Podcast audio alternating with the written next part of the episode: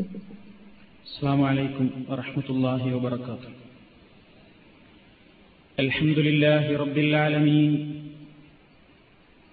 نحمده ونستعينه ونستغفره ونستهديه ونؤمن به ونتوكل عليه. ونعوذ بالله من شرور أنفسنا ومن سيئات أعمالنا. من مرشدا. اللهم صل على محمد وعلى آل محمد كما صليت على إبراهيم وعلى آل إبراهيم إنك حميد مجيد. اللهم بارك على محمد وعلى آل محمد كما باركت على إبراهيم وعلى آل إبراهيم إنك حميد مجيد. أما بعد فإن خير الكلام كلام الله وخير السنن سنن محمد صلى الله عليه وسلم وشر الأمور محدثاتها وكل محدثة بدعة وكل بدعة ضلالة أعوذ بالله من الشيطان الرجيم يا أيها الذين آمنوا اتقوا الله حق تقاته ولا تموتن إلا وأنتم مسلمون. يا أيها الناس اتقوا ربكم الذي خلقكم من نفس واحدة وخلق منها زوجها وبث منهما رجالا كثيرا ونساء. فاتقوا الله الذي تساءلون به والأرحام إن الله كان عليكم رقيبا സ്നേഹമുള്ള സഹോദരങ്ങളെ സുഹൃത്തുക്കളെ വൈവാഹിക ജീവിതത്തെ സംബന്ധിച്ച് അതിന്റെ പ്രാധാന്യവും ഇസ്ലാം വിവാഹ ജീവിതത്തിലേക്ക് പ്രവേശിക്കുവാൻ മനുഷ്യനോട് ആവശ്യപ്പെട്ടതിന്റെ പിന്നിലെ യുക്തിയും അതിനോടനുബന്ധമായ ചില വസ്തുതകളുമാണ് കഴിഞ്ഞ ക്ലാസ്സിൽ നിങ്ങൾ മനസ്സിലാക്കിയത്. ഇന്ന് അതിന്റെ തുടർച്ചയായി വൈവാഹിക ജീവിതത്തിലേക്ക് കാലെടുത്തു വെക്കുന്ന വധൂവരന്മാർ. അത്യാവശ്യമായി മനസ്സിലാക്കേണ്ടുന്ന ചില മര്യാദകളെ സംബന്ധിച്ചാണ് നിങ്ങളുടെ ശ്രദ്ധയിൽപ്പെടുത്താൻ ഞാൻ ഉദ്ദേശിക്കുന്നത്. ഇസ്ലാമിക കാര്യങ്ങൾ പറയുന്നതോടൊപ്പം അത് പ്രായോഗിക തലത്തിൽ പ്രാവർത്തികമാക്കി തന്നെ ഭക്തി കാണിക്കുന്ന ആളുകളിൽ ഉൾപ്പെടാൻ നമ്മൾ ശ്രമിക്കേണ്ടതാണ്. വധൂവരന്മാർ ശ്രദ്ധിക്കേണ്ടത് എന്ന് പറഞ്ഞത് തെരഞ്ഞെടുപ്പിനെ സംബന്ധിച്ചാണ്. തെരഞ്ഞെടുപ്പ് എന്ന് പറയുമ്പോൾ രാഷ്ട്രീയ മേഖലയിലെ തെരഞ്ഞെടുപ്പല്ല ഞാൻ ഉദ്ദേശിക്കുന്നത്. സാധാരണയായി ഒരു ജനപ്രതിനിധിയെ തെരഞ്ഞെടുക്കുമ്പോൾ അത് ഏതാനും കാലത്തേക്ക് മാത്രമുള്ള ഒരു താൽക്കാലിക ഏർപ്പാടെന്ന നിലക്കാണ് ആ തെരഞ്ഞെടുപ്പ്. അസംബ്ലിയിലേക്കും പാർലമെന്റിലേക്കും തെരഞ്ഞെടുപ്പ് നടക്കുമ്പോൾ അതേതാനും വർഷത്തേക്കുള്ള അല്ലെങ്കിൽ മാസങ്ങൾ മാത്രം നീണ്ടു നിൽക്കുന്ന ഒരവസ്ഥയിലേക്കാണ് ആ തെരഞ്ഞെടുപ്പ്. അതിനേക്കാൾ ഗൗരവമേറിയ ഒരു തെരഞ്ഞെടുപ്പുണ്ട്. അത് തന്റെ ജീവിതം. ആ ജീവിതത്തിൽ മരണം വരേക്കും. തന്റെ ഇണയായും തുണയായും താൻ സ്വീകരിക്കേണ്ടുന്ന തെരഞ്ഞെടുക്കപ്പെടേണ്ടുന്ന വ്യക്തിത്വം ആരായിരിക്കണം? എന്തായിരിക്കണം അതിന്റെ മാനദണ്ഡം? ആ തെരഞ്ഞെടുപ്പാണ് ഞാൻ വിശദീകരിക്കാൻ ഉദ്ദേശിക്കുന്നത്.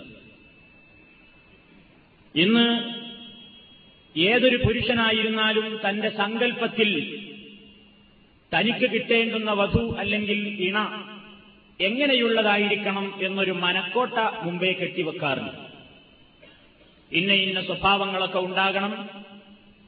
ഇന്ന താൽപര്യങ്ങളൊക്കെ അവൾക്കുണ്ടാകണം. അതുപോലെ തന്നെ അവളുടെ ശാരീരികമായും മറ്റുമുള്ള അവസ്ഥകൾ ഇങ്ങനെയൊക്കെ ആയിരിക്കണം എന്നൊക്കെ പല ധാരണകളും വിവാഹ ജീവിതത്തിലേക്ക് പ്രവേശിക്കുന്നതിന്റെ മുമ്പ് പുരുഷന്മാർക്കുണ്ടാകാറുണ്ട്. അതുകൊണ്ട് ഇസ്ലാം മനുഷ്യനോട് പറയുന്നു നീ നിന്റെ വധുവിനെ തെരഞ്ഞെടുക്കുമ്പോൾ വളരെ കാര്യമായി സൂക്ഷിക്കേണ്ടുന്ന ചില വസ്തുതകളുണ്ട്.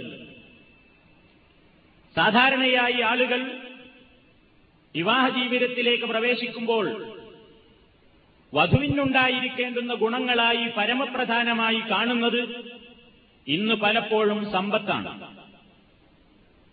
സമ്പത്തും അതുപോലെ തന്നെ സൗന്ദര്യവും തറവാടിത്തമേന്മയും മാത്രം ലാക്കാക്കുകയും തന്റെ ജീവിതത്തിലേക്ക് എന്നേക്കുമായി കടന്നുവരുന്ന തന്റെ ഇണയിൽ അത്യാവശ്യമായി ഉണ്ടായിരിക്കേണ്ടുന്ന ധാർമ്മികമായ ബോധത്തെ സംബന്ധിച്ച് ചിന്തിക്കാതിരിക്കുകയും ചെയ്യുന്ന ഖേദകരമായൊരവസ്ഥയാണ് ഇന്ന് സമൂഹത്തിൽ കാണുന്നത്.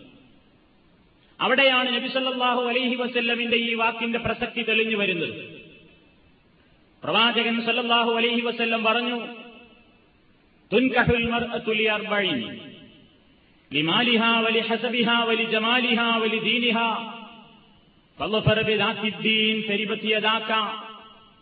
ഇമാം ബുഖാരിയും മുസ്ലിമും റിപ്പോർട്ട് ചെയ്ത ഹദീസാണിത്. സാധാരണയായി ഒരു സ്ത്രീ വിവാഹം കഴിക്കപ്പെടാറുള്ളത് നാല് ലക്ഷ്യങ്ങൾ കണ്ടുകൊണ്ടാണ്. ഒന്നാമതായി ലിമാലിഹ അവളുടെ ധനം നോക്കിയിട്ട്. അതുപോലെ തന്നെ വലിയ ഹസബിഹ അവളുടെ തറവാടിത്തം നോക്കാറുണ്ട്. വലി ജമാലിഹ അവളുടെ സൗന്ദര്യം നോക്കാറുണ്ട്. വലി ദീനിഹ അവളുടെ ആദർശബോധവും നോക്കാറുണ്ട്. എന്നിട്ട് പ്രവാചകൻ ഈ ആദ്യം പറഞ്ഞ മൂന്നെണ്ണത്തെയും അത്ര പ്രാധാന്യം നൽകാതെ നാലാമതായി എണ്ണിപ്പറഞ്ഞ ദീനിന്റെ കാര്യം ഒന്നുകൂടെ എടുത്തു പറയുകയാണ് ദീൻ ദീനുള്ളവളെ കൊണ്ട് നീ വിജയിക്കുക.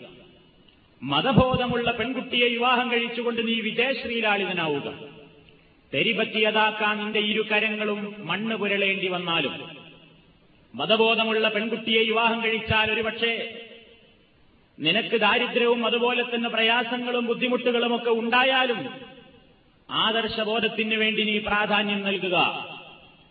ഇന്ന് പല ആളുകളും ശ്രദ്ധിക്കാത്തൊരു മേഖലയാണ് ഒരു പെണ്ണിനെ തെരഞ്ഞെടുക്കുമ്പോൾ പലരും ഇന്ന് ചിന്തിക്കുന്നത് അവൾക്ക് സമ്പത്തുണ്ടോ അല്ലെങ്കിൽ സൗന്ദര്യമുണ്ടോ എന്നുള്ളത് മാത്രമായിരിക്കുന്നു.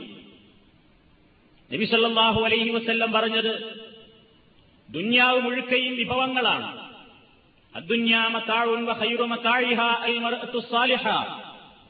ഈ ലോകം മുഴുക്കയും വിഭവങ്ങളാണ്. ഈ ലോക വിഭവങ്ങളിൽ വെച്ച് ഒരു പുരുഷന് നേടിയെടുക്കാവുന്ന ഏറ്റവും വലിയ സമ്പാദ്യം അൽമർ സാലിഹ സാലിഹത്തായ ഒരു പെണ്ണിനെ കിട്ടുക എന്നുള്ളതാണ്. സാലിഹത്തായ മതഭക്തയായ ഒരു പെണ്ണിനെ ഭാര്യയായി കിട്ടുക എന്നുള്ളതാണ് ഈ ലോക സമ്പാദ്യങ്ങളിൽ ഏറ്റവും ഹൈറായ സമ്പാദ്യമെന്ന് മഹാനായ നബി സല്ലല്ലാഹു അലൈഹി വസല്ലം നമ്മെ പഠിപ്പിച്ചിരിക്കുകയാണ്. എന്താണ് ആ അങ്ങനത്തെ ഒരു ഭാര്യയെ കിട്ടിയാലുള്ള പ്രത്യേകത പ്രവാചകൻ പറയുന്നു. ഇതാനവർത്തയിലൈഹാസറത്തുക നീ അവളിലേക്ക് നോക്കിയാൽ അവൾ നിന്നെ സന്തോഷിപ്പിക്കും. അവളുടെ ശാരീരികമായ വസ്ത്രധാരണം അവളുടെ ഘടന അവളുടെ സ്വഭാവം എല്ലാം നിനക്ക് സന്തോഷവും കൺകുളിർമയും ഉണ്ടാകും ഇതാ അമർത്തഹ താഴ്ത്തുക നീ അവളോട് എന്തെങ്കിലും കൽപ്പിച്ചാൽ അതാഴ്ത്തുക അവൾ നിന്നെ അനുസരിക്കും. നിന്നോടവൾ ധിക്കാരം പ്രവർത്തിക്കുകയില്ല. അതേപോലെ തന്നെ നീ സ്ഥലത്തില്ലാതെയായാൽ നിന്റെ മനസ്സിന് അവളെപ്പറ്റി വേവലാതി ഉണ്ടാകേണ്ടി വരില്ല. കാരണം അവൾ അവളുടെ സമ്പത്തും അതേപോലെ തന്നെ എല്ലാത്തിനേക്കാളും പവിത്രമായ അവളുടെ ചാരിത്രത്തെയും നിനക്കൊരു മാനസികമായ വിഷമവും തോന്നാത്ത നിലയ്ക്ക് തന്നെ അവൾ കാത്തു സൂക്ഷിക്കും. നീ നാട്ടിലില്ലെങ്കിൽ എന്റെ ഭാര്യ എന്തായി പോകുമെന്ന മാനസികമായ പ്രശ്നവും ചിന്തയും അവൾ സംബന്ധിച്ച് നിനക്ക് വേണ്ടിവരില്ല കാരണം നിന്റെ ഭാര്യ ഭക്തയാണ്. അവൾ റബ്ബിനെ ഭയപ്പെടുന്നവളാണ്. എന്ന് നിന്റെ മനസ്സിന് സമാധാനവും സന്തോഷവും പകരാൻ നീ കൽപ്പിച്ചാൽ അത് കേൾക്കാൻ നീ നോക്കിയാൽ നിന്റെ കണ്ണിന് കുളിരേകാൻ മനസ്സിന് സമാധാനം കിട്ടാൻ ശാന്തി കിട്ടാൻ കുളിർമ കിട്ടാൻ കുളിര് പകരാൻ. എല്ലാം ഒരു സാലിഹത്തായ പെണ്ണ് നിനക്ക് കിട്ടിക്കഴിഞ്ഞാൽ ദുന്യാവിൽ വെച്ച് നേടിയെടുക്കേണ്ടുന്ന ഏറ്റവും മുന്തിയ വിഭവം നീ കരസ്ഥമാക്കിയിരിക്കുന്നു എന്ന് നബി സല്ലല്ലാഹു അലൈഹി വസല്ലം പറയുകയാണ്. അതാണ് ഒരു പുരുഷൻ വിവാഹ ജീവിതത്തിലേക്ക് പ്രവേശിക്കുമ്പോൾ ശ്രദ്ധിക്കേണ്ടതാണ്. രക്ഷിതാക്കളും അതാണ് ശ്രദ്ധിക്കേണ്ടത്. തന്റെ മകനെ കൊണ്ടൊരു പെൺകുടിയെ വിവാഹം കഴിപ്പിക്കുമ്പോൾ അവൾക്കുണ്ടായിരിക്കേണ്ടുന്ന പരമപ്രധാനമായ ഗുണങ്ങളെപ്പറ്റി പഠിച്ചറിയണം. അന്വേഷിച്ചറിയണം. അതല്ലെങ്കിൽ ആദർശപ്പൊരുത്തമില്ലാത്തവർ തമ്മിലുള്ള വിവാഹം പലപ്പോഴും അസ്വാരസ്യങ്ങൾ ഉണ്ടാക്കും തൗഹീദിന്റെ ബന്ധമില്ലാത്ത ആളുകൾ തമ്മിൽ വിവാഹം പാടില്ല എന്നുള്ളത് പരിശുദ്ധ ഖുർആാനിന്റെ കർശനമായ നിയമമാണ്. മുഷിരിക്കാത്തുകളായ പെണ്ണുങ്ങളെ നിങ്ങൾ വിവാഹം കഴിക്കരുത്. ബഹുദൈവാരാധകരായ പെണ്ണുങ്ങളെ നിങ്ങൾ വിവാഹം കഴിക്കരുത്. അതേപോലെ തന്നെ ബഹുദൈവ വിശ്വാസികളായ പുരുഷന്മാർക്ക് നിങ്ങളുടെ പെൺകൊടികളെ നിങ്ങൾ കെട്ടിച്ചു കൊടുക്കുകയും ചെയ്യരുത് എന്ന് പരിശുദ്ധ ഖുർആാനിന്റെ ശക്തവും വ്യക്തവും സ്പഷ്ടവുമായ പ്രഖ്യാപനമാണ്. എന്താണത് മനസ്സിലാക്കി തരുന്നത്? ആദർശ പൊരുത്തമുണ്ടായിരിക്കണം ഒരു ചെറിയ കൊച്ചുകൂരയിലാണെങ്കിലും ഈ ദമ്പതികൾ കഴിഞ്ഞുകൂടുമ്പോൾ തന്റേതായ മക്കളെ വളർത്തിയുണ്ടാക്കേണ്ടത് ഇവളാണ്. തനിക്കുണ്ടാകുന്ന സന്താനങ്ങളെ പരിരക്ഷിക്കേണ്ടത് ആദ്യത്തെ പാഠശാല ഒരു പെണ്ണാണ്. അതാണ് അഹമ്മദ് ഷൗക്കി എന്ന കവി പറഞ്ഞത്. അൽ ഉമ്മു മദ്രസ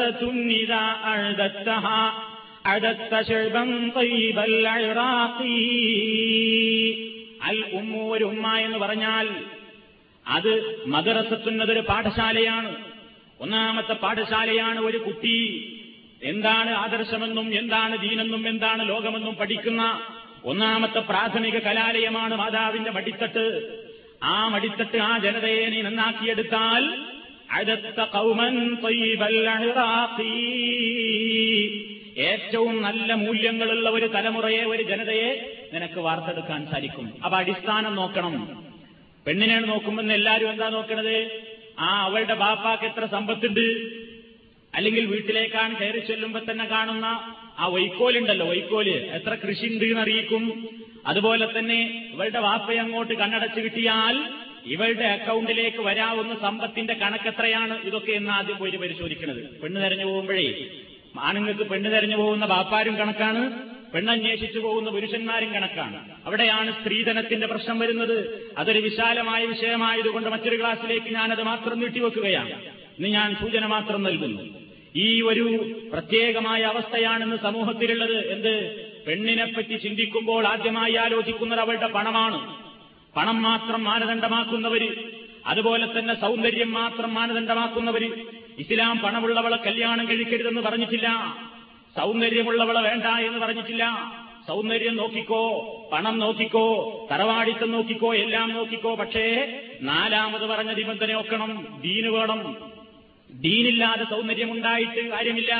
അവളുടെ സൗന്ദര്യം അവളെ നശിപ്പിക്കും. ദീനില്ലാതെ പണമുണ്ടായിട്ട് പ്രയോജനമില്ല. ആദർശത്തിന്റെ പേരിലുള്ള വിവാഹങ്ങളെ നിലനിൽക്കൂ. എന്താണ് കാരണം? പണം മാത്രം ചിന്തിച്ചുകൊണ്ടാണെങ്കിൽ സൗന്ദര്യം മാത്രം ആലോചിച്ചുകൊണ്ടാണെങ്കിൽ അൽമാലു അൽ ജമാലു ദില്ലുൻ സായിലുൻ. സമ്പത്തും അതുപോലെ തന്നെ സൗന്ദര്യവുമൊക്കെ രാപ്പകലുകളെ പോലെ പോയും വന്നും കൊണ്ടിരിക്കും. നേലുപോലെ ഏറിയും കുറഞ്ഞും കൊണ്ടിരിക്കും.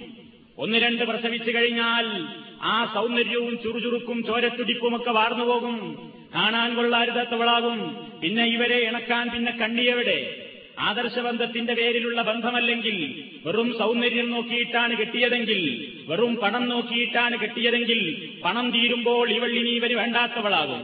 സൗന്ദര്യം നശിച്ചു കഴിഞ്ഞാൽ ഇവൻ വേലിയാടാനൊരുങ്ങും എന്താ കാരണം? അവരെ പരസ്പരം ബന്ധിപ്പിക്കേണ്ടുന്ന ഖുർആൻ പറഞ്ഞ മബദ്ധത്തും റഹ്മത്തും സ്നേഹവും കാരുണ്യവും ഊട്ടിയുറപ്പിക്കേണ്ടിയിരുന്ന അവർ തമ്മിലുള്ള മാനസികമായ ബന്ധം അത് കേവലം പണത്തിന്റെയും പൊന്നിന്റെയും പേരിലായിരുന്നു. ഇന്നെല്ലാവരും അതാണ് നോക്കുന്നത്. ആദ്യം നോക്കുന്നത് സ്വർണാണ്. സ്വർണമില്ലേ അവിടെ ആരുമില്ല. പണമില്ലേ? അവിടെ ആരുമില്ല. പണമുള്ളയിടത്തേക്ക് സ്വർണമുള്ളയിടത്തേക്ക് മാത്രമാണ് ആളുകൾ നീങ്ങിക്കൊണ്ടിരിക്കുന്നത്. അതാണ് ഒരു കവി പറഞ്ഞത് റഅയ്തുന്നാസ ഖദ് മാലു ഇലാ മൻ ഇൻദഹു മാലു വമൻ ലാ ഇൻദഹു മാലുൻ فعنه الناس قد مالوا رأيت الناس قد ذهبوا إلى من عنده ذهب ومن لا عنده ذهب فعنه الناس قد ذهبوا വളരെ രസകരമായിട്ട് അദ്ദേഹം അവതരിപ്പിക്കുകയാണ് റഅയ്ത്തുന്നാസ ജനങ്ങളെ ഞാൻ കണ്ടു കത് മാലു എല്ലാവരുടെയും ചായ്വ് എങ്ങോട്ടാ ഇലാ മൻ ഇൻദഹു മാലുൻ. ആരെടുത്താണ് പണം? അങ്ങട്ടാ എല്ലാരെയും ചായ്വ് വമല്ല ഇൻദഹു മാലുൻ. ഒരാളുടെ കയ്യിൽ പണമില്ലെങ്കിൽ അന്നുന്നാസു മാലു. അയാളുടെ അടുക്കൽ നിന്ന് ആളുകൾ ഇങ്ങോട്ട് ചായുകയാണ്. പണമില്ലാത്തവന്റെ അടുക്കൽ നിന്ന് ഇങ്ങോട്ട് മാറി. അതേപോലെ തന്നെ റൈറ്റുന്നാസ് ജനങ്ങളെ ഞാൻ കണ്ടു. കദ്ഹബു എല്ലാവരും പോകുന്നു. ഇലാമൻ ഇൻദഹു ദഹബുൻ. ആരുടെ അടുക്കലാണ് സ്വർണമുള്ളതെങ്കിൽ അവന്റെ അടുക്കലേക്കാണ് പോകുന്നത്. പൊന്നും പർണവും കിട്ടാൻ ഏരിയില്ലാത്ത സ്ഥലത്ത് നിന്നൊക്കെ ആളുകൾ പിന്മാറിക്കൊണ്ടിരിക്കുകയാണ്. അപ്പൊ പൊന്നുണ്ടോ? പണമുണ്ടോ? കിട്ടുമോ? ഇതാണ് നോട്ടം. എത്ര കിട്ടും? ചിലർ പറയണേ എനിക്ക് സ്ത്രീധനൊന്നും വേണ്ട അതിനും കൂടി പൊന്നു മതി ഈ രൂപത്തിൽ അത് ഞാൻ വേറെ വിശദീകരിക്കുന്നുണ്ട്. മാതാപിതാക്കളുടെ വളർച്ചയുണ്ടാക്കിയ രക്ഷിതാക്കളുടെ ചോര കുടിക്കുന്ന ചോരക്കൊതിയന്മാർ പിശാച്ചുക്കൾ സ്ത്രീധനം വാങ്ങുന്ന ആളുകൾ അതിനെ സംബന്ധിച്ച് വേറെ വിഷയം വരുന്നുണ്ട്. അതാണ് അള്ളാഹുവിന്റെ പ്രവാചകൻ പറഞ്ഞത്. ഈ ധനം അതുപോലെ തന്നെ സൗന്ദര്യം അത് മാത്രം നോക്കിയാൽ അതൊരു വേള അവളെ നശിപ്പിച്ചേക്കും. അത് മാത്രമായി കഴിഞ്ഞാൽ പ്രശ്നങ്ങൾ ഉണ്ടാകാൻ സാധ്യതയില്ല. അതുകൊണ്ട് ഇസ്ലാം പറയുന്ന വിവാഹത്തിന്റെ ഒന്നാമത്തെ മാനദണ്ഡമായിരിക്കേണ്ടത് ആദർശബന്ധമാണ് ആദർശബന്ധത്തിന്റെ മുമ്പിൽ സൗന്ദര്യമുണ്ടായിക്കോട്ടെ ധനമുള്ളവളായിക്കോട്ടെ എല്ലാ പ്രത്യേകതകളും ഉണ്ടായിക്കോട്ടെ. ദീനുണ്ടോ? ഒന്നും പ്രശ്നമല്ല. ദീനില്ലേ? ഇതൊന്നും ഉണ്ടായിട്ടൊരു പ്രയോജനവുമില്ല. ഇതാണ് ചിന്തിക്കേണ്ടത്. എന്താണ് കാരണം? ഒരുമിച്ച് ജീവിച്ച് മുന്നോട്ട് പോകുമ്പോൾ ഇവർ തമ്മിൽ ആദർശപ്പൊരുത്തല്ലെങ്കിൽ പ്രശ്നമാണ്. എന്താ കാരണം? ഒരാൾ പുതിയാപ്പിള കല്യാണമൊക്കെ കഴിഞ്ഞ് ഭർത്താവ് ഒരിക്കലും ഒരു യാത്രയ്ക്ക് വേണ്ടി ഒരുങ്ങുകയാണ്. അല്ലെങ്കിൽ ഒരു നല്ല കാര്യത്തിന് വേണ്ടി ഒരുങ്ങുമ്പോ ആദർശബോധമില്ലാത്ത പെണ്ണാണെങ്കിൽ പറയും ഏ ഇപ്പങ്ങളാ പണിക്ക് നിൽക്കണ്ട. എന്താ കാരണം? ഏയ് മൊഹറമാസം പറഞ്ഞാണ് മൊഹറം പത്ത് വയ്യ. നഹസാണ്. നഹസാണ്. അതുകൊണ്ട് ഇപ്പൊ ആ കാര്യം ചെയ്യാൻ പറ്റൂല. നമ്മളെ കുട്ടിനെ ഒന്ന് ഒത്തുപള്ളിയിൽക്കുന്ന ചേർക്കാനായിട്ടില്ല. മദ്രസിൽക്ക് ഇന്ന് തൊട്ട് പറഞ്ഞയക്കണ്ട. എന്താ കാരണം? മഹറമാസത്തിൽ തുടങ്ങാൻ പാടില്ല. പ്രശ്നമാണ്. എന്താ കാരണം? ഇവൻ പറഞ്ഞോടത്ത് നിൽക്കുന്നില്ല. ഇവൻ പറഞ്ഞോടത്തേക്ക് കിട്ടുന്നില്ല. എന്തേ? ഇവൾ വേറെ ആദർശക്കാരിയാണ്. അതേപോലെ തന്നെ നല്ലൊരു വേദിയിലേക്ക് വിളിച്ചാൽ ഇവൾ വരില്ല. ഒരു ഖുറാൻ ക്ലാസ്സിന് പോവുക. അല്ലെങ്കിൽ ഒരു വനിതാ ക്ലാസ് ഉണ്ട് അങ്ങോട്ട് വാ. അങ്ങോട്ട് വിളിച്ചാൽ ഇവൾ വരില്ല. എന്താ ഇവനും ഇവളെ ആദർശപ്പെടുത്തല്ല. എന്നാലോ അവൾ ഇവനെ പാർക്കിലേക്ക് ക്ഷണിക്കുകയാണ്. ഇക്ക നമുക്ക് പാർക്കിലൊന്ന് പോവുക. അല്ലെങ്കിൽ ഷോപ്പിങ്ങിനൊന്ന് പോവുക. ഈ വിവരം കെട്ടവൻ ഓള പിന്നാലെ നടക്കും. ഇങ്ങോട്ട് ക്ലാസ്സിന് വിളിച്ചാൽ അങ്ങോട്ട് കിട്ടില്ല അങ്ങോട്ട് അവൾ വിളിക്കുന്നിടത്തേക്ക് ഇവൻ പോകും. അല്ലേ? ആദർശപ്പൊരുത്തം പ്രധാനമാണ്. ആദർശപ്പൊരുത്തത്തിന്റെ പ്രാധാന്യമുണ്ട്. ഉദാഹരണങ്ങൾ മാത്രമാണ്. ഇസ്ലാമികമായ ആദർശം ഒരേ നിലക്കല്ലെങ്കിൽ ഇങ്ങോട്ടൊരാൾ വലിക്കുമ്പോൾ മറ്റൊരാൾ അങ്ങോട്ട് വലിക്കും. ചുരുക്കും ഹുറാഫാത്തും പ്രചരിപ്പിക്കും. കുട്ടിക്ക് ചികിത്സിക്കാൻ സമയമായാൽ നൂലും വെള്ളവും എടുത്ത് ആശാരിക്കാവിലേക്കും അതുപോലെ തന്നെയുള്ള മന്ത്രക്കാരുടെയും തന്ത്രിമാരുടെയും അടുത്തേക്ക് പോകും. നേരെ മറിച്ച് ഇസ്ലാമികമായി അനുവദിക്കപ്പെട്ട ചികിത്സാ രീതികളെ അവൾ ഒഴിവാക്കും. അങ്ങനെ സമൂഹത്തിൽ വീട്ടിൽ അവൾ വൃത്തികേടുകൾ ഉണ്ടാക്കും. മക്കളുടെ മനസ്സുകളിൽ അന്ധവിശ്വാസവും ചുരുക്കും കുത്തി നടക്കും. അതൊക്കെ ആദർശപ്പൊരുത്തമുള്ളതിന്റെ ഗുണമാണ്. ആദർശപ്പൊരുത്തം ഉണ്ടാവേണ്ടതിന്റെ ആവശ്യകതയാണ് അതെല്ലാം സൂചിപ്പിക്കുന്നത്. അതുകൊണ്ടാണ് ഇസ്ലാം പറഞ്ഞത് ഫലഫരബിദാസിദ്ദീൻ മതബോധമുള്ള പെണ്ണിനെ വിവാഹം കഴിച്ചോ? മതബോധമുള്ള പെണ്ണിനെ വിവാഹം കഴിച്ചോ? പല ആളുകളും എന്താ പറയാറുള്ളത്? മതബോധമല്ലേ? അതൊക്കെ നമുക്ക് പിന്നുണ്ടാക്കാം. മതബോധമൊന്നും പ്രശ്നമല്ല. അതൊക്കെ നമുക്ക് വന്നിട്ടുണ്ടാക്കാം. എന്നാലോ പണമില്ലാത്തൊരു പെണ്ണിന്റെ അടുക്ക പോയിട്ട് ഇതേ ന്യായം പറഞ്ഞാലോ അവൾ പണല്ല. പണമൊക്കെ നമുക്ക് നീ കല്യാണം കഴിച്ചിട്ട് പിന്നുണ്ടായിക്കോളൂ എന്ന് പറഞ്ഞാൽ അതൊന്നും സമ്മതിക്കൂല. പണത്തെ റെഡി വേണം. മതബോധമൊക്കെ ഞാൻ പിന്നുണ്ടാക്കിക്കോളാം. ഇതാണ് മനുഷ്യന്റെ ചിന്താഗതി. എങ്കിൽ നബിസല്ലാഹു അലൈഹി വസ്ലം പറയുന്നത് ഈമാനുള്ള മനുഷ്യന്മാരോട് പറയുന്നത്. ഇത് അത്ര രസിക്കുന്ന ഒരു വിഷയമല്ല. എന്റെ കാര്യത്തിലും നിങ്ങളെ കാര്യത്തിലും പല പ്രശ്നമൊക്കെ എടുത്തു നോക്കുമ്പോൾ മറ്റ് പരലോക വിഷയം പറഞ്ഞമായി നിസ്കാരം എന്നുള്ള വിഷയം പറഞ്ഞമായി ഇതൊക്കെ പലരുടെയും മേലൊക്കെ കൊള്ളും ചിലപ്പോ. അത് മനഃപൂർവമല്ല. ചിലപ്പോൾ എനിക്ക് കൊള്ളും ചിലപ്പോൾ കേൾക്കുന്ന നിങ്ങളിൽ പലർക്കും കൊള്ളും. ഇത് അങ്ങനത്തെ ഒരു വിഷയമാണ്. ആദ്യം ഞാൻ പറയുന്നത് കുടുംബജീവിതത്തിന്റെ കാര്യം പറയുമ്പോൾ പലർക്കും കൊള്ളും. പലരെയും ബാധിക്കും. എന്താ വിഷയം? നമ്മുടെയൊക്കെ ജീവിതത്തിൽ നിന്ന് ഇങ്ങനെ ബന്ധപ്പെട്ടുകൊണ്ടിരിക്കുന്ന പ്രശ്നങ്ങളാണ്. അതുകൊണ്ട് ഇസ്ലാം പറയുന്നു കല്യാണം കഴിക്കുന്ന പുരുഷന്മാരോട് അവരുടെ രക്ഷിതാക്കളോട് മതബോധമുള്ള പെൺകുട്ടിയെ വിവാഹം കഴിക്കുക. അതാണ് നിങ്ങൾക്ക് നല്ലത്. ആ ബോധമായിരുന്നു മുൻഗാമികളൊക്കെ നോക്കിയത്. പെണ്ണും പറമ്പും ബാക്ക്ഗ്രൗണ്ടുമല്ല അവർ ചിന്തിച്ചത് ആദർശബോധമായിരുന്നു. ഇനി ഇതേപോലെ തന്നെയാണ് നബിസല്ലാഹു അലൈഹി വസ്ലന്മാരോടും പറഞ്ഞത്. പെൺകുട്ടികളെ വിവാഹം കഴിച്ചു കൊടുക്കാൻ ഉദ്ദേശിക്കുന്ന രക്ഷിതാക്കളോടും പറഞ്ഞു. നിങ്ങൾക്കൊരു ചെറുക്കനെ കിട്ടണമെങ്കിൽ എന്താണ് നിങ്ങൾ മാനദണ്ഡമായി നോക്കേണ്ടത്? ആദ്യം തന്നെ നോക്കണം എന്താണ് ഇവൻ എന്താ ജോലിയാണ് ഏയ് ആദ്യമായിട്ടൊരു പെൺകുട്ടിയെ കല്യാണം കഴിപ്പിച്ചു കൊടുക്കാൻ ഉദ്ദേശിക്കുമ്പോൾ മരുമകനായിട്ട് കിട്ടേണ്ടത് ആരാണെന്ന് എല്ലാവരുടെയും മനസ്സിലുള്ള സങ്കല്പം എന്താ ഉന്നത ജോലിക്കാരനാവണം. എല്ലാവർക്കും വേണം ഡോക്ടർ വേണം എഞ്ചിനീയർ വേണം അല്ലെങ്കിൽ കോൺട്രാക്ടർ വേണം ചുരുങ്ങിയതൊരു ബാങ്ക് ഉദ്യോഗസ്ഥനെങ്കിലും ആകണം. എന്തിനാത് രക്ഷിതാക്കൾ എന്തിനാ അങ്ങനെ ചിന്തിക്കുന്നത്? എന്റെ കുട്ടിക്ക് രോഗം പിടിച്ചാൽ പിന്നെ വേറൊരു ഡോക്ടറെ അടുത്തേക്ക് പോകണ്ടല്ലോ. ഡോക്ടർ വീട്ടിൽ തന്നെ ഉണ്ടായാൽ എന്ന് വിചാരിച്ചിട്ടാണോ? അതല്ല എന്റെ മോൾക്കൊരു പുരയെടുക്കേണ്ടി വന്നാൽ പ്ലാൻ വരക്കാൻ മറ്റൊരു എഞ്ചിനീയറെ തേടി പോകേണ്ടതില്ല. എഞ്ചിനീയർ കൈ തന്നെ ഉണ്ടല്ലോ. അതിനുവേണ്ടിയാണോ കോൺട്രാക്ടർ നോക്കുന്നത് അതിനാണോ? ബാങ്ക് ഉദ്യോഗസ്ഥർ നോക്കുന്നത് അതിനാണോ? അല്ല നാലക്കവും അഞ്ചക്കവും ശമ്പളം കിട്ടുന്ന മേഖല ഏതാണ് എന്നാണ് പരിശോധന. അതിലപ്പുറം മറ്റു കാര്യങ്ങളൊക്കെ പിന്നെ ചിന്തിക്കുന്നുള്ളൂ. ഇവൻ ആരാണ്? കുടിയനാണോ? പിടിയനാണോ? ഇടിയനാണോ ഈ ചിന്താഗതിയൊക്കെ അവനുണ്ടോ എന്താ ഇവന്റെ ദീന്? അതൊന്നും ആരും നോക്കുന്നില്ല. ഇന്ന് കല്യാണ നിശ്ചയമൊക്കെ ഉണ്ടായിട്ട് ആരെങ്കിലും ആലോചനയൊക്കെ വരുമ്പോ തന്നെ ആദ്യം എന്താ പറയാ? എന്താ? ചെറുക്കന്റെ അവസ്ഥ എന്താ? ചെറുക്കന്റെ അവസ്ഥ ഇപ്പൊ നിങ്ങൾ ഇക്കാലത്ത് അങ്ങനെ അങ്ങോട്ട് തരനാരിഴകി നോക്കിയാലൊന്നും ശരിയാവില്ല മുഴുക്കുടിയനല്ല. ആ എന്താ പ്രശ്നം? മുഴുക്കുടിയനല്ല. ആ എന്നാ പിന്നെ കുഴപ്പമൊന്നുമില്ല. കാരണം കുറേശ്ശൊക്കെ ഇപ്പൊ കുടിക്കുകയും പുകക്കുകയും ചെയ്യാത്ത ആണുങ്ങളൊന്നും ഇപ്പൊ കിട്ടൂല. അതുകൊണ്ട് മുഴുക്കുടിയനല്ല. ആ എന്നാ സമാധാനമായി എല്ലാവർക്കും. അതാണ് അത്രത്തോളം എത്തിയിട്ടുണ്ട് കാലഘട്ടം. എന്താണ്? മുഴുക്കുടിയനല്ലാതെ ഒരു ഇത്തിരിയൊക്കെ അല്പം സേവിക്കുകയും പുകക്കുകയും കുത്തിവെക്കുകയും ഒക്കെ ചെയ്യാത്ത ഒരു ചെറുക്കനെ ആധുനിക ഫാഷനോട് യോജിക്കുകയും ചെയ്യണമല്ലോ. അതൊക്കെയാണ് നമ്മുടെ കണ്ണ്. ഓന് ഖുറാനോ അതീതോ ആവുന്നല്ല ഇവിടെ പ്രശ്നം. ഓന് എന്തറിയാ? അവനിങ്ങനെ നാലാളുടെ മുമ്പിൽ ആരാ നിങ്ങളുടെ മരുമകൻ? ഡോക്ടറാ. ആരാ നിങ്ങളുടെ മകൻ? എഞ്ചിനീയറാ. ഇങ്ങനെ നാലാളുടെ മുമ്പിൽ ഇങ്ങനെ കേട്ടാൽ പറ്റാവുന്ന നല്ല ഉന്നത ജോലി. അത് പറയാൻ പറ്റുമോ? ഞാൻ അതിനെയൊന്നും കുറ്റപ്പെടുത്തുകയില്ല. പക്ഷെ അത് മാത്രം ചിന്തിക്കരുത്. ഡോക്ടർ ആയിക്കോട്ടെ എഞ്ചിനീയറെ തന്നെ നോക്കിക്കോ കോൺട്രാക്ടറെ നോക്കിക്കോ ഏത് ജോലിക്കാരനെയും നോക്കിക്കോ. പക്ഷെ അയാൾക്ക് മതബോധമാണ്. മതബോധമുള്ളവനാണെങ്കിൽ ഇതെല്ലാം നമുക്ക് നോക്കാം. അതില്ലെങ്കിൽ ആരും ഇവിടെ പ്രത്യേകമായി ചിന്തിക്കേണ്ടതില്ല. എന്താണ് അവന്റെ ശാരീരികമായ അവസ്ഥ? അല്ലെങ്കിൽ സാമ്പത്തികമായ അവൻ എവിടെയാണ്? എന്താണ് അവൻ എത്ര എത്ര കെൽപ്പുണ്ട് ഈ രൂപത്തിലൊക്കെയുള്ള ചിന്താഗതി മാത്രമായാൽ പോരാ. നബി സല്ലല്ലാഹു അലൈഹി വസ്ല്ലം പറഞ്ഞു പെൺകുട്ടികളെ നിങ്ങൾ അങ്ങനെ അങ്ങ് രക്ഷിതാക്കളെ ചിന്തിക്കാതെ കണ്ട് ഒരാരുടെയെങ്കിലും കയ്യിൽ ഏൽപ്പിച്ചു കൊടുക്കരുത്. പെണ്ണിനെപ്പറ്റി സാധാരണ എന്താ പറയുക ആണുങ്ങളെപ്പറ്റി പറയാത്തൊരു പ്രയോഗമാണ് പെണ്ണുങ്ങളെപ്പറ്റി പറയാറുള്ളത്. പൊര നിറഞ്ഞു നിൽക്കുകയാണ് പെണ്ണ് പൊര നിറഞ്ഞു നിൽക്കല്ലേ? എങ്ങനെയെങ്കിലും ഇറക്കി വിടണം അപ്പൊ ഇന്നത്തെ കാലത്ത് മൗലയന്മാര് മൗലയിമാര് പറയുന്ന എല്ലാ വസവാസം നോക്കിന്നാൽ കുട്ടികൾ പൊരയിലിരിക്കും. അതുകൊണ്ട് എങ്ങനെയെങ്കിലും ഇറക്കി വിടട്ടെ എന്ന ചിന്താഗതിയാണ്.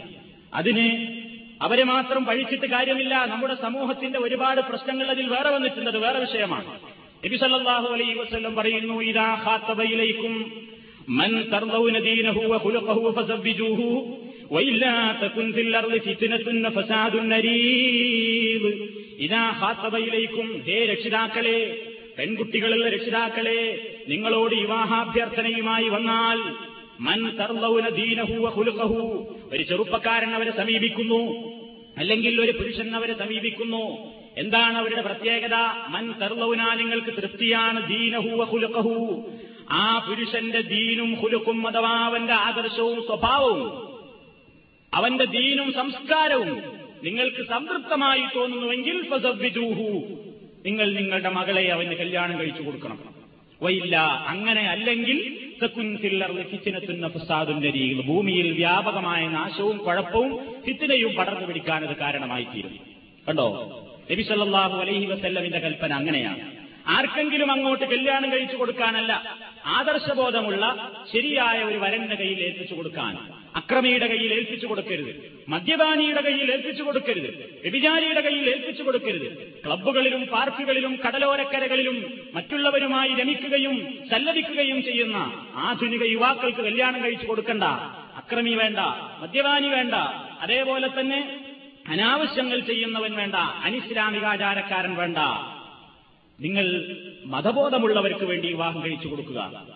ഹസൻ റളിയല്ലാഹു തലാനുവിനോട് ഒരാൾ ചോദിച്ചു ഇന്നലി ബിൻതൻ എനിക്കൊരു പെൺകുട്ടിയുണ്ട് അമൻ തറ അൻ ഉസവ്വിജഹാലഹു ഞാൻ അവളെ ആർക്ക് വിവാഹം കഴിച്ചു കൊടുക്കലാണ് ഉത്തമം കാല അദ്ദേഹം പറഞ്ഞു സവ്വിജഹാ മിമ്മൻ യത്തഖില്ലാഹ فإن أحبها أكرمها وإن بغضها لم يظلمها നീ അവളെ ഭക്തിയുള്ള ഒരുത്തൻ വിവാഹം കഴിച്ചു കൊടുക്കണം എന്താണ് ഭക്തിയുള്ള ഒരുത്തൻ വിവാഹം കഴിച്ചാലുള്ള പ്രത്യേകത ഇന്നഹബഹ അവളെ സ്നേഹിച്ചാൽ അക്രമഹ അവളെ അവൻ ആദരിക്കും ഇനി വല്ല കാരണവശാലും അവർ തമ്മിൽ തെറ്റിയാൽ തന്നെയും അവളോട് വല്ല നിലക്കും കോപിക്കേണ്ട അവസ്ഥ വന്നാൽ പോലും ലം യവലിംഹ മുത്തത്തിയായ മനുഷ്യൻ അവന്റെ ഭാര്യയെ ദ്രോഹിക്കില്ല ദേഹോപദ്രവേൽപ്പിക്കൂല. അതുകൊണ്ട് തക്കുവയുള്ള തന്നെ കല്യാണം കഴിപ്പിച്ചു കൊടുക്കുക എന്ന്. പൊങ്ങച്ചത്തിന്റെ പേരിൽ ഇത്തരം ആളുകൾക്ക് വിവാഹം കഴിച്ചു കൊടുക്കാതെ വെറും മറ്റുള്ള രൂപത്തിലുള്ള ചിന്താഗതികൾ മാത്രം ചിന്തിച്ചുകൊണ്ട് നടക്കുന്നത് കാരണത്താൽ സമൂഹത്തിൽ ഒരുപാട് തീരാശാപങ്ങൾ ഇന്ന് വന്നുകൊണ്ടിരിക്കുകയാണ്. എന്താണ് കാരണം? കിട്ടുന്നതൊക്കെ കുടിച്ചും കളിച്ചും ഇവൻ തീർക്കും. പണക്കാരനെ മാത്രം നോക്കി ദീനില്ലാത്തവനെ നോക്കി പെൺകുട്ടിയെ കല്യാണം കഴിച്ചു കൊടുത്താൽ ഇവന്റെ അവസ്ഥ എന്താണ്? ഇവൻ കിട്ടുന്നത് മുഴുക്കെ കുടിച്ചും കളിച്ചും അങ്ങോട്ട് തീർത്തു കളയും. അത് തികയാതെ വരുമ്പോഴോ ഭാര്യയുടെ ആഭരണങ്ങൾ ഒന്നൊന്നായി എടുത്തു വിൽക്കും. അതാണ്. ഇവന്റെ കയ്യിലുള്ളതൊക്കെ തീർന്നു. ഇനി ചീട്ടുകളിക്ക് പണ്ടം വെക്കാൻ അല്ലെങ്കിൽ പണയം വെക്കാൻ കയ്യിലൊന്നുമില്ല. അപ്പൊ ഭാര്യന്റെ ഉള്ള ആഭരണങ്ങളൊക്കെ തൂക്കി വിറ്റു. അതുകൊണ്ട് അവൻ ഉപജീവനം നടത്തി. കളിച്ചു കുടിച്ചു രസിച്ചു. എല്ലാം തീർന്നാലോ? പണത്തിന് വേണ്ടിയുള്ള വാപ്പാന്റെ അടുക്കൽക്കാണ് പറഞ്ഞേക്കും പണം മേടിച്ചുകൊണ്ട് ബാക്കിയുള്ളതും കിട്ടിയിട്ടില്ല. സ്ത്രീധനത്തിലേക്ക് പറഞ്ഞതിന് പുറമെ കുറച്ചും കൂടി അന്ന് പറഞ്ഞില്ല അന്ന് ഞാൻ എന്റെ പോയക്കം കൊണ്ട് കുറച്ചാ ചോദിച്ചത് ഇപ്പൊ എനിക്ക് കുറച്ചുകൂടി കിട്ടണം പോയി വാങ്ങിക്കൊണ്ടുവാ. ഒന്നും കിട്ടാതെ അങ്ങോട്ട് തിരിച്ചു വരും അവൾ. തിരിച്ചു വന്നാൽ അടിയും ഇടിയും തൊഴിയുമാണ് അടിയും ഇടിയും തൊഴിയും ഏൽക്കുമ്പോ അവൾ പ്രതികരിച്ചാലോ? ബന്ധം കലാസ് ഇനി ഞാനും നീയുമായിട്ട് ബന്ധല്ല. എന്നെ ഞാൻ മൂന്നും തുപ്പീനാണ് എന്നെ മൂന്നും ചൊല്ലി പറഞ്ഞേച്ചു ഈ ഒരവസ്ഥയുണ്ടാക്കി തീർക്കാൻ രക്ഷിതാക്കളെ നമ്മൾ ശ്രദ്ധിക്കേണ്ടതുണ്ടോ? നമ്മൾ അതിനെ വേദികരിക്കണോ? ഇതാണ് ഇസ്ലാമിന്റെ പ്രവാചകൻ നമ്മളോട് ആവശ്യപ്പെടുന്നത്. അതുകൊണ്ട് എന്താണ് ഒരു പെൺകുട്ടിയെ ഒരാളുടെ കയ്യിൽ ഏൽപ്പിച്ചു കൊടുക്കുമ്പോൾ ഒരു ആയുഷ്കാലം മുഴുക്കെ പ്രത്യേകം പെൺകുട്ടികളുടെ കാര്യം ശ്രദ്ധിക്കേണ്ടതാണ്. നമ്മുടെ വെങ്ങന്മാരെ നമ്മുടെ മൺമക്കളെ നമ്മുടെ വരുതിയിലുള്ള ആളുകളെ ഒരാളുടെ കയ്യിൽ ഏൽപ്പിക്കുമ്പോൾ പരിപൂർണമായ അന്വേഷണം വേണം. കാരണം ഒരു പുരുഷനെ പോലെയല്ല. പുരുഷന് ഏത് സമയത്തിലും കമ്പോളത്തിൽ അവന്റെ മാർക്കറ്റുണ്ട്. എപ്പോ വേണമെങ്കിലും എത്ര വയസ്സനായിരുന്നാലും ഏത് വിരൂപനായിരുന്നാലും ആരായിരുന്നാലും പെണ്ണ് റെഡിയാണ്. ഒരു പെണ്ണിന് അങ്ങനെയല്ല. ഒരിക്കൽ വിവാഹം ചെയ്യപ്പെട്ട് മൊഴി ചൊല്ലപ്പെട്ട് നിന്നാൽ അവൾ നമ്മുടെ സമൂഹത്തിലെ വിവാഹ മാർക്കറ്റിലെ സെക്കൻഡാണ് അതുകൊണ്ട് അവൾക്ക് മൂല്യമില്ല. വേറെ വേച്ചൊരു വിവാഹത്തിലേക്ക് ഇനി അവൾ എടുത്ത് കാലെടുത്ത് വെക്കണമെങ്കിൽ ഒരുപാട് കടമ്പകളുണ്ട്. പ്രയാസങ്ങളാണ്. അതുകൊണ്ട് തന്നെ നമ്മുടെ പെൺമക്കളെ ആരെ ഏൽപ്പിക്കുന്നുവെന്ന് ശക്തമായി ആലോചിക്കുകയും അന്വേഷിക്കുകയും ചെയ്തിട്ട് വേണം എന്ന് നബി സല്ലല്ലാഹു അലൈഹി വസല്ലം പറഞ്ഞു. ഇതിന്റെ ഗൗരവത്തിലേക്കാണ് മറ്റൊരു വശവും കൂടെ ഇസ്ലാമിന്റെ വിരൽ ചൂണ്ടുന്നത്. അതെന്താ? കുറ്റവും കുറവും ഇസ്ലാമിൽ ഒരാൾക്കും ഒരാളുടെ കാര്യത്തിലും പറയാൻ പാടില്ല എനിക്കൊരാളുടെ എന്തെങ്കിലും കുറ്റങ്ങളും കുറവുകളും എന്റെ മനസ്സിൽ അറിയുമെങ്കിൽ ഞാനത് രഹസ്യമാക്കി വെക്കണം. ഒരു മുസൽമാന്റെ രക്തത്തെപ്പോലെ അവന്റെ ധനത്തെപ്പോലെ പവിത്രമാണ് അവന്റെ അന്തസ്സും അഭിമാനവും. മഹാനായ നബി സല്ലല്ലാഹു അലൈഹി വസ്ല്ലമിന്റെ അവസാന പ്രസംഗത്തിൽ ഊന്നിപ്പറഞ്ഞൊരു വിഷയമാണത്. അഭിമാനം മുസ്ലിമീങ്ങൾ പരസ്പരം അങ്ങുമിങ്ങും പിച്ച് ചെയ്തരുത് ഒരാളെ അപമാനിക്കരുത്. മനുഷ്യരാണ് എന്ത് കോട്ടങ്ങളും കുറവുകളും ഉണ്ടെങ്കിലും നമ്മൾ എന്ത് ചെയ്യണം? രഹസ്യമാക്കി വെക്കണം. അയാളെ ഇടിച്ചു താഴ്ത്തരുത് പക്ഷേ ഈ വേദിയിൽ ഇസ്ലാം അതിന് പോലും അനുവാദം നൽകിയിരിക്കുകയാണ്. എന്താ? വിവാഹാലോചന വേളയിൽ നമുക്കൊരാളെ സംബന്ധിച്ച് കുറ്റങ്ങളും കുറവുകളും അറിയുമെങ്കിൽ അത് മൂടി വെക്കരുത് തുറന്നു പറയാൻ വരെ ഇസ്ലാം അനുവദിക്കുന്നു. ഒരാളുടെ പച്ചമാംസം തിന്നുന്നതിനോട് ഇസ്ലാം സാദൃശ്യപ്പെടുത്തിയതാണ് ഒരാളുടെ കുറ്റങ്ങളും കുറവുകളും ചികയിൽ അല്ലേ? അയ്യുഹിബ്ബു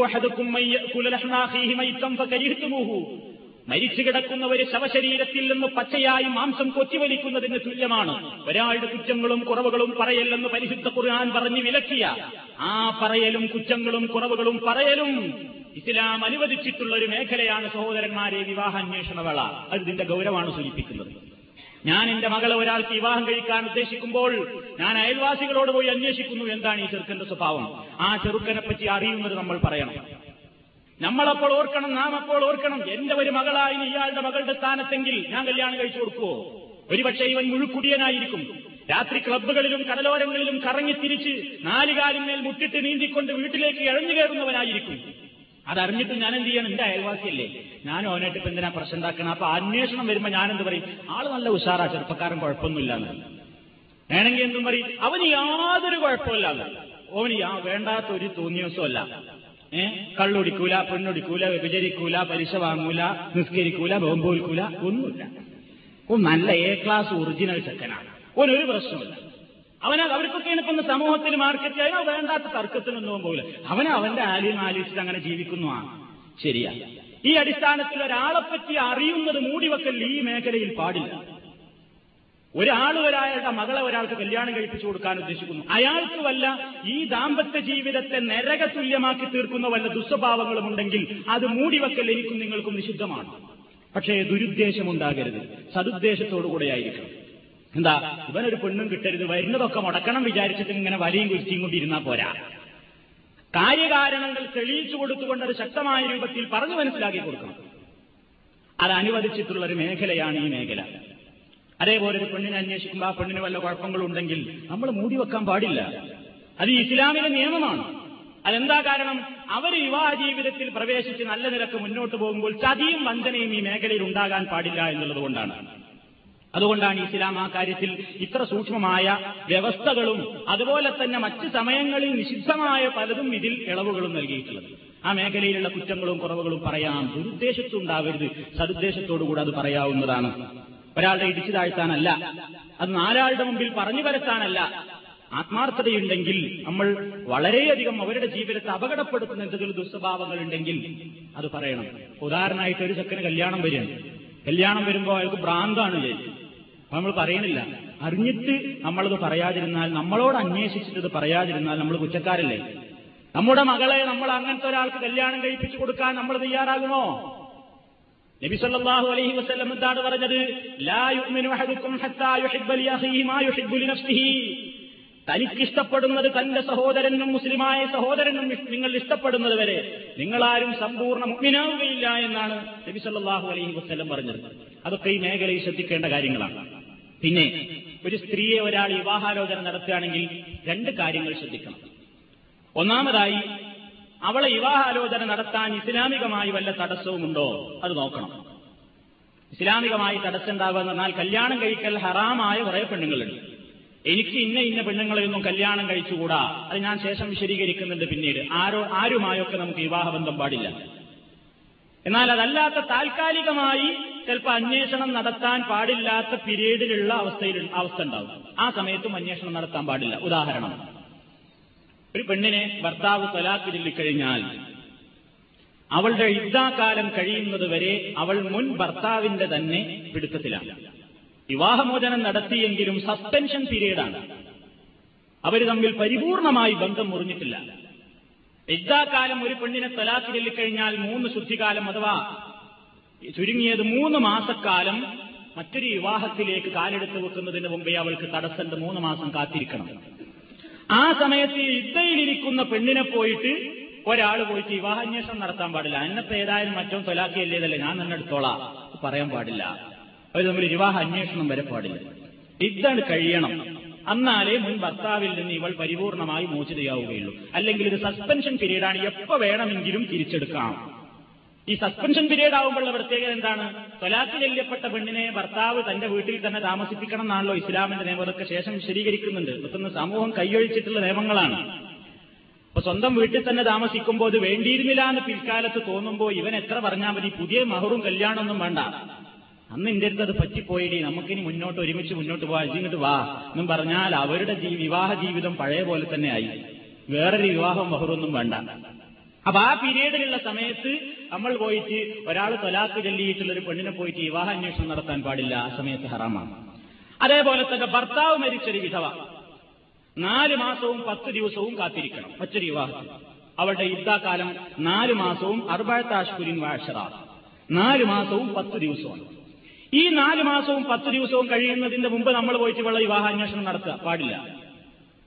സൂചനകളിലാവാം എന്നാണ് ഖുർആൻ പറയുന്നത്. സൂചനകളൊക്കെ പറയാം എന്താ അവിടെ പോയി ഞാൻ നിന്നെ കല്യാണം കഴിച്ചോളാന്നല്ല എനിക്കൊരു കല്യാണം കഴിക്കണം എന്നുണ്ട് എന്നൊക്കെ പറയാം തുറന്നു പറയരുത് പരിശുദ്ധ ഖുർആൻ ഇത് പറഞ്ഞിട്ടുണ്ട് വലാ ജുനാഹ അലൈക്കും فيما عرضتم به من خطبة النساء أو أكننتم في أنفسكم علم الله أنكم ستذكرونهن ولكن لا تواعدوهن سرا إلا أن تقولوا قولا معروفا ولا تعزموا عقدة النكاح حتى يبلغ الكتاب أجله واعلموا أن الله يعلم ما في أنفسكم فاحذروه واعلموا أن الله غفور حليم സൂറത്ത് അൽ ബക്കറയിലെ ഇരുന്നൂറ്റി മുപ്പത്തഞ്ചാമത്തെ ആയത്താണ് ഖുർആൻ പരിഭാഷകളിൽ നിന്നും വ്യാഖ്യാനങ്ങളിൽ നിന്നും നിങ്ങൾ ഇതിന്റെ വിശദീകരണം മനസ്സിലാക്കണമെന്ന് ഓർമ്മപ്പെടുത്തുകയാണ് കാരണം കൂടുതൽ ഞാൻ വിശദീകരിക്കുന്നില്ല അതിൽ അള്ളാഹു പറയുന്നത് ഭർത്താവ് മരിച്ച് യുദ്ധാകാലത്തിരിക്കുന്ന സ്ത്രീകളെ അവരുടെ യുദ്ധാകാലത്ത് പോയിട്ട് നിങ്ങൾ പരസ്യമായി വിവാഹാന്വേഷണം നടത്തരുത്. ചെറിയ ചെറിയ സൂചനകൾ നൽകുന്നതിന് വിരോധമില്ല. പരസ്യമായി അന്നലക്ക് ഒരു കരാറും അവരും അവളും നിങ്ങളുമായി അല്ലെങ്കിൽ അവരുമായി ഒരു കരാറിൽ ഈ വിഷയത്തിൽ ഏർപ്പെടാൻ പാടില്ല എന്നാണ് അള്ളാഹു താര പറഞ്ഞിട്ടുള്ളത്. അള്ളാഹു നിങ്ങളുടെ മനസ്സിലുള്ളത് അറിയുന്നു. ഫഹദറുഹു നിങ്ങൾ അവനെ പേടിക്കണം സൂക്ഷിക്കണം. അള്ളാഹു എല്ലാം പൊറുക്കുന്നവനും വിവേകിയുമാകുന്നു എന്നൊക്കെയാണ് ആയത്തിന്റെ ചുരുക്കം. അതിൽ ഉദ്ദേശിച്ചിട്ടുള്ളത് ഇവ ഞാൻ പറഞ്ഞു വരുന്നത് വിവാഹാന്വേഷണം നടത്തുമ്പോൾ ആരെയൊക്കെ അന്വേഷിക്കാൻ പാടില്ല എന്ന് നമ്മൾ അറിഞ്ഞിരിക്കണല്ലോ. അപ്പൊ വിവാഹാലോചന നടത്താൻ പാടില്ലാത്ത ഇത്തരം അവസ്ഥകളിലുള്ള സ്ത്രീകളെ വിവാഹാന്വേഷണം നടത്തൽ നമുക്ക് ഹറാമാണ് പാടില്ല. ഇനി മനസ്സിലാക്കാനുള്ളത് ഒരാൾ കല്യാണം കല്യാണം പറഞ്ഞ് ഇങ്ങനെ നിൽക്കുകയാണ്. അയാൾ മുറിഞ്ഞിട്ടില്ല.